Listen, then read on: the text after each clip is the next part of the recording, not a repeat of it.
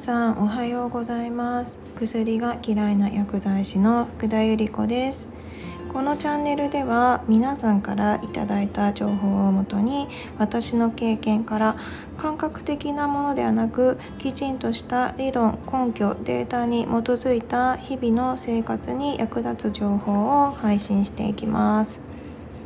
で、今日は、まあ、健康に即効性を求めてはいけないという感じで、えーと、健康についてお話ししていけたらなと思っています。まあ、なんでこんな話をするのかっていうと、まあ、あの会社で健康診断受けてた時、だいたい私これぐらいの時期に健康診断受けてたんですよね。はちがつかくがつぐらいだったかな。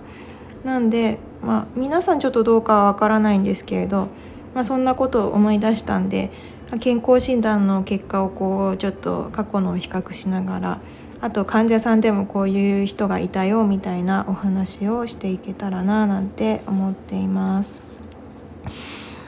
で、えっと、皆さん健康診断の結果を見て、まあ、例えば数値が悪かったりしたら、まあ、改善しようと思っていただけるとは思うんですよね。まあ、思わない方ももしかしたらいるかなとは思うんですけれど、まあ、数値を見てね、やっぱりちょっと太りすぎですよとか、体重減らしてくださいねとか、この数値高いんで気をつけてくださいねなんて言われたりするかと思うんですけれど、まあ、その時に、まあ、結構即効性、あのこれだけの期間で結果を出したいから、あの早く結果を出したくて、すごい勢いでダイエットされる方もいっぱい見てきたんですね。あ、そういう方って結局長続きしないんですよ。あの、まあ、それもきちんとね、いろんな理由があるってことをこれからまあ一つ一つ解説してはいくんですけれど、まあ、過去に私もそういうことをしなかったかっていうと、そんなことはないです。あの若い頃は結構いろいろ無茶もしました。やっぱり体重が増えちゃうと、あの急激に減らしたくて、まあ、結構無理なダイエットをしてリバウンドしたっていう経験もいっぱいあります。でもね、これにもきちんとしたいろんな理由があるっていうことを知ってから、やっぱりダイエットっていうのは急激にやってはいけないことだなっていうのはすごく思いますね。なんで今日はそのお話を皆さんに共有できたらなと思っています。で、まあ、例えばですけれど、まあ、これも結構多い、一番多いパターンが、まあ、体重が増えすぎちゃったんで落としてくださいと。で、急激な食事制限をされて、まあ、あのその反動でまた増えてしまう、まあ、一般的なリバウンドですよね。あのこれだけは本当にぜひやめてください。で、まあ、なんかちょっと結構びっくりしちゃう内容もあるんですけれど、まあ、あの筋肉と脂肪って、筋肉量が重たいっていうのは多分結構な方ご存知かななんて思うんですけれど、筋肉の方が脂肪よりも にじゅっパーセント ほど重い感じになります。なんで、まあ、結局健康診断って体重しか見ないじゃないですか。で、体重をやはり減らしたいから、これは女性の方に多いんですけれど、まあ、筋肉って、まあ、体重あの食事制限すればすぐ落ちるんですね。なぜかっていうと、まあ、筋肉の方からあの簡単に落ちていくからで、えーと、脂肪の割合が多くなれば、まあ、体重はもちろん減りますよね。で、まあ、その数字だけを見て、あの筋肉量だけもう無理やり減らしちゃう、あの女性の方でそういう方が結構いらっしゃるみたいです。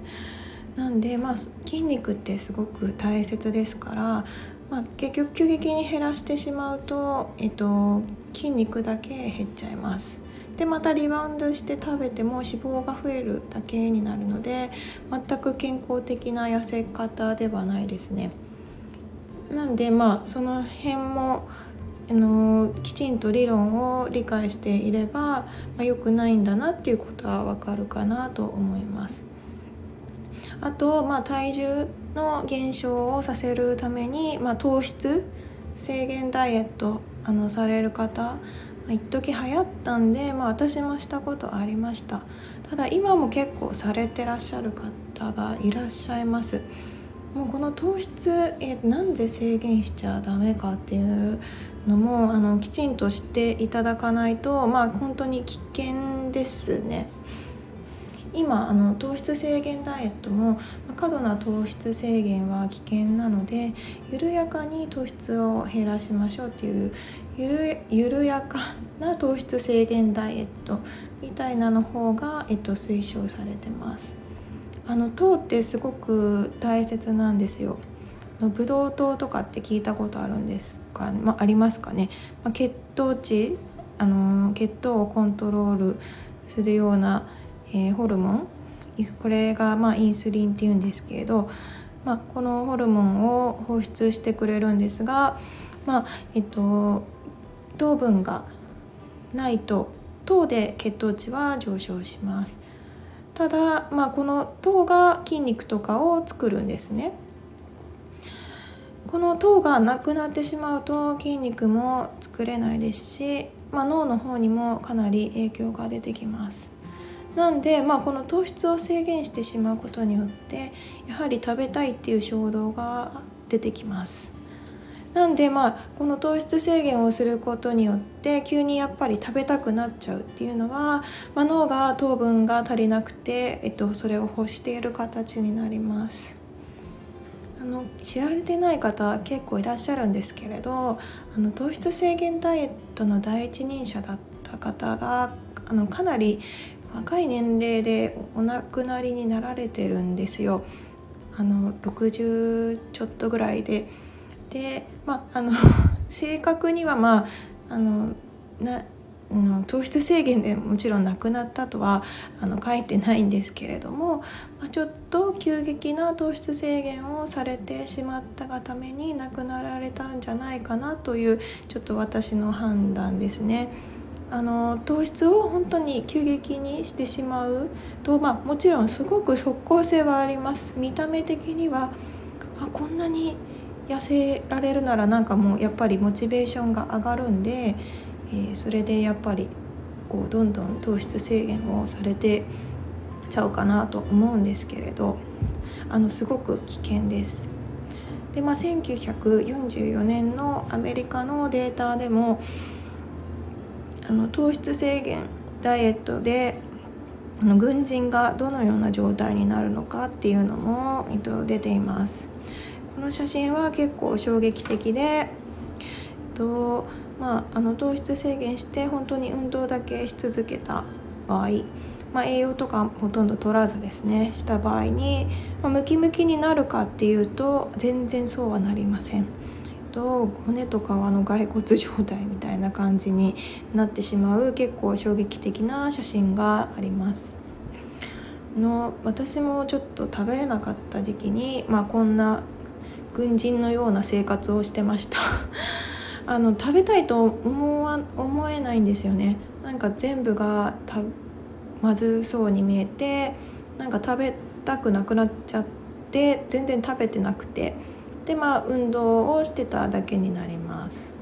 まあ、そうするとやっぱり骨と皮というか筋肉はつかずにもうガリガリですよね。やっぱり周りからすごい心配されてで、まあ、周りが言ってくれる子たちがいたんで私はやっぱり食べなきゃいけないなんて思ってきちんと食べるようになりましたけれど、あそうやって言ってくれる子人たちが、まあ、いなかったらやっぱり気づけなかったんじゃないかなと思います、まあ、当時もダンス好きでしたけど、まあ、やっぱり集中力は切れやすいし疲れやすいしなんて思振り返るとすごく思います、まあ、その時もねやっぱりこの軍人の写真をなんかたまたま目にしたんですよね。このデータをなんであ食べないとやっぱりいけないんだなと思ってそこからきちんと食べるようになりました。で、まあ、糖質を制限すると、まあ、あるタイミングで急激に糖質が欲しくなるタイミングもあるので、まあ、リバウンドが生じるかと思うんですね。で、まあ、なんでそんだけ糖質がこれだけああの欲しい欲しいという欲求が出るのかっていうのも考えた時に、まあ、にあの日本でせで入ってきている小麦製品、まあ、パンとかパスタとかそういった小麦製品にかなり依存度が高くなるような小麦に、えっと、品種改良されたんです。これは、えっと、せんきゅうひゃくはちじゅうねんだいだったかと思うんですけれど、まあ、食糧危機があってで、えっと、その時にあの小麦を大量生産したいと。で大量生産するにはやはり遺伝子組み換えであったり農薬散布をするようになってから、まあ、食糧危機が回避できたと同時に、えー、小麦の品質改良がされて、えーと、依存性が高い、えーと、小麦に変わりました。でまあ、今グルテンフリーなんて結構言われてますけれど、まあ、小麦に含まれるグルテンが、まあ、いろんなさまざまな疾患の原因になっていると言われているのは、まあ、小麦の品質改良が、あの、はい、が関係していたと言われています。昔の小麦は依存度が低かったんですよ。ただもう今昔の小麦で作られている製品ってもうほとんどないかな。有機小麦って書いてあるのは割とそうなのかもしれないですけれど、まあ、売られてる市販のものとかはもう全てあの品種改良がされた小麦になります。なんでね、あの行列ができるお店ってあの食べ物屋さんで考えた時にあのラーメンとかパン屋さんとかあのそんな感じじゃないですか。あのあとケーキ屋さんとか、まあ、スイーツのお店だったりね、あの八百屋さんとかあのお魚屋さんとか行列できないですよね。あのやっぱりケーキとかパンとかって私もそうでしたけど、やっぱりすごく食べたい食べたいっていう欲求が常に出てきちゃいます。まあ、パスタも私大好きだったんで今はもうほとんど食べませんけれど、まあ、やっぱりすごく食べたいっていう欲求が出てきちゃうのは、まあ、小麦の品質改良が関係していたりします。なんでね、まあ、やっぱりこうあのパンが本当にパンが大好きとかケーキが大好きとかって言われてる方は、まあ、その依存に知らず知らずのうちにハマっちゃってる感じです。まあ、私も本当にスイーツ大好きだったんで、まあ、そんなことを知ってからね少しずつ減らしましたけれど今はもうほとんど食べてないですが、まあ、そのあたりを知ると、まあ、ちょっとあの小麦製品控えようかな。まあ、私なんかはやっぱりグルテンのせいであのかなり眠くなりました。あのよくお昼にパスタ食べるの大好きだったんですよ。で食べてたんですけれどまあ眠くなりますよねでまあ眠くなるのは食事あの取れば、まあ、血糖値が上がるしそれで眠くなるんだろう、まあ、これは一般論で多くの方が知ってるかと思うんですけれど、まあ、それ以外にもやはり小麦のグルテンだったり小麦の品質改良がかなり関係しているんだなっていうことを知ってから、まあ、少しずつ減らすようにしました。で取らなくなると本当にぼーっとしなくなるんで、まあ、午後仕事がすごくあのはかどりましたね。でやっぱり動けるし疲れにくくもなりました。まあ、最初は結構パスタ好きで毎日食べてましたけどその後、まあ、グルテンフリーのパンにしてみたら、まあ、それでもやっぱり小麦製品食べたいんですよねまだ依存が残ってる感じであのグルテンフリーのパンにしてみたら、まあ、少しずつあのあ疲れにくいしあこれあのやっぱグルテンだったんだっていうのがちょっと分かって、まあ、それからパンも少しずつ減らしていきました。そうするとまあねなんかすごくパンがすごく食べたいとかパスタがすごく食べたいとかピザがすごく食べたいとかそういう欲求は一切なくなりましたね。でここまではお食事の話でした。まあ、健康診断でねあの検査結果見て、まあ、急激にあの減らすっていうことだけはしないでくださいっていうのと徐々にまあ、食事を変更させてってくださいっていうお話です。まあ、私もねにねんからさんねんかけて少しずつ食事を変化させていきました。あの急激には絶対無理です。急激にしてしまうとどこかで反動が起きちゃいます。あ結構ね人見てると分かるんですよね。あ急激にやめちゃったからあのすぐこれが食べたくなっちゃってるんだろうなっていうのがあの結構いろんな人の食事を見ていてすごく思うので、あの本当に急激に食事を変化させるのだけはやめてください。あとまあこれからちょっと食事ではないんですけれど、まあ、美容に関してあの若い方で結構タトゥーとか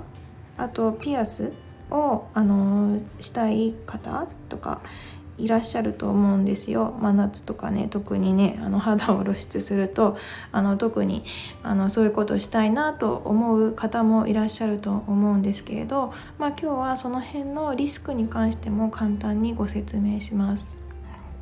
あのタトゥーね結構今流行ってます。結構多くの方されてますけれど、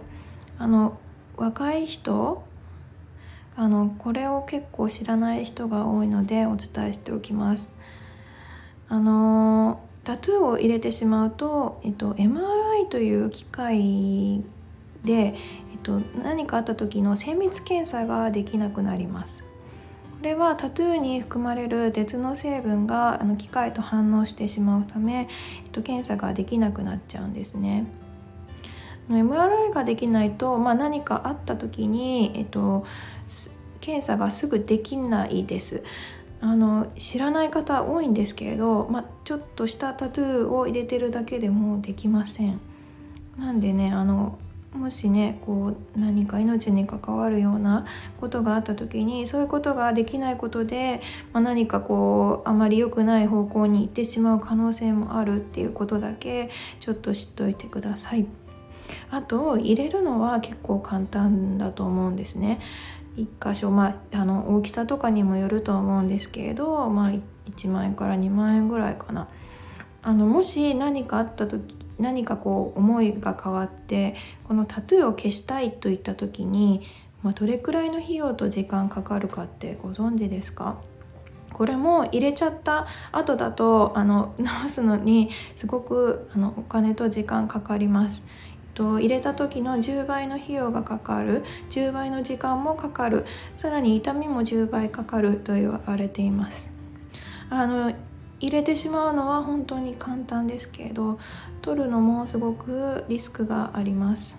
あのそのあたりを考慮した上でタトゥーを入れるかどうかっていうのを決めてください。なくした、なくしたい時にやはりあの消すのにはやっぱり傷が残ってしまいます。タトゥーはね傷つけて、まあ、タトゥーを入れたわけで、それを消すのにも、えっと、かなり皮膚に負担がかかってしまいます。傷跡が残ってしまうっていうことも必ず、えっと、あのどっかの片隅に入れといてください。あとピアスですね。私もピアス入れたかったんですけれど、まあ、入れませんでした。まあ、それは母親に言われたっていうのもありますし、まあ、ちょっとアトピー性皮膚炎だったんで、えっと、そういった面から入れませんでした。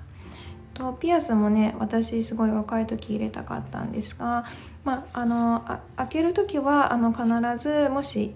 やるようでしたらあのきちんと受診されて開けるように、ご自身でちょっと開けちゃったりする方も結構いらっしゃるんですが、まあ、それがいけないっていうのはやっぱり感染症のリスク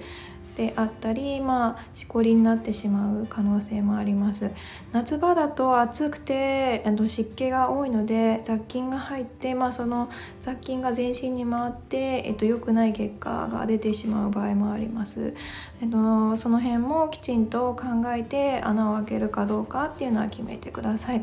でこれもタトゥーと一緒で、まあ、結局皮膚に傷をつけるということなんで、結構耳のところにしこりができちゃったりしたりします。なんで、まあ、結構これもねリスクがついちゃったりしますし、あとまあ金属アレルギーとかあのそういったアレルギー症状にを発症してしまう場合があります。穴開けた部位から、まあ、ピアスによる金属がこう入って少しずつ蓄積されることによって金属アレルギーの症状が出てきちゃう感じですね。なんで、まあ、あのいろんなリスクがあります、ね、夏休みですごく楽しい時期ではあるんですけれど、そういったこともありますよってだけあの覚えておいてください。あのー、本当に即効性を求めすぎてしまうと、まあ、後々いろんなリスクが後々来てしまう、まあ、皆さんには、まあ、そういったことであんまり後悔してくないな、してほしくないなという思いがあって今日はお話しさせていただきました。今日はこんな感じでおしまいにします。ね、このチャンネルがもしいいなと思っていただいた方はぜひチャンネル登録、あといいねボタンしていただけるとこれからの配信の励みになるので嬉しいです。で、インスタグラムの方では日々の生活に役立つ情報を配信しています。一応ね、あのインスタグラムのフォロワーをせんにんで勝手に目標を設定してしまいました。私の中でなんで、まあそれに向けて今ちょっと頑張ってます。なんで、あのもしよかったら応援もよろしくお願いします。じゃあ今日も皆さん良い一日をお過ごしください。Have a nice day. Bye bye.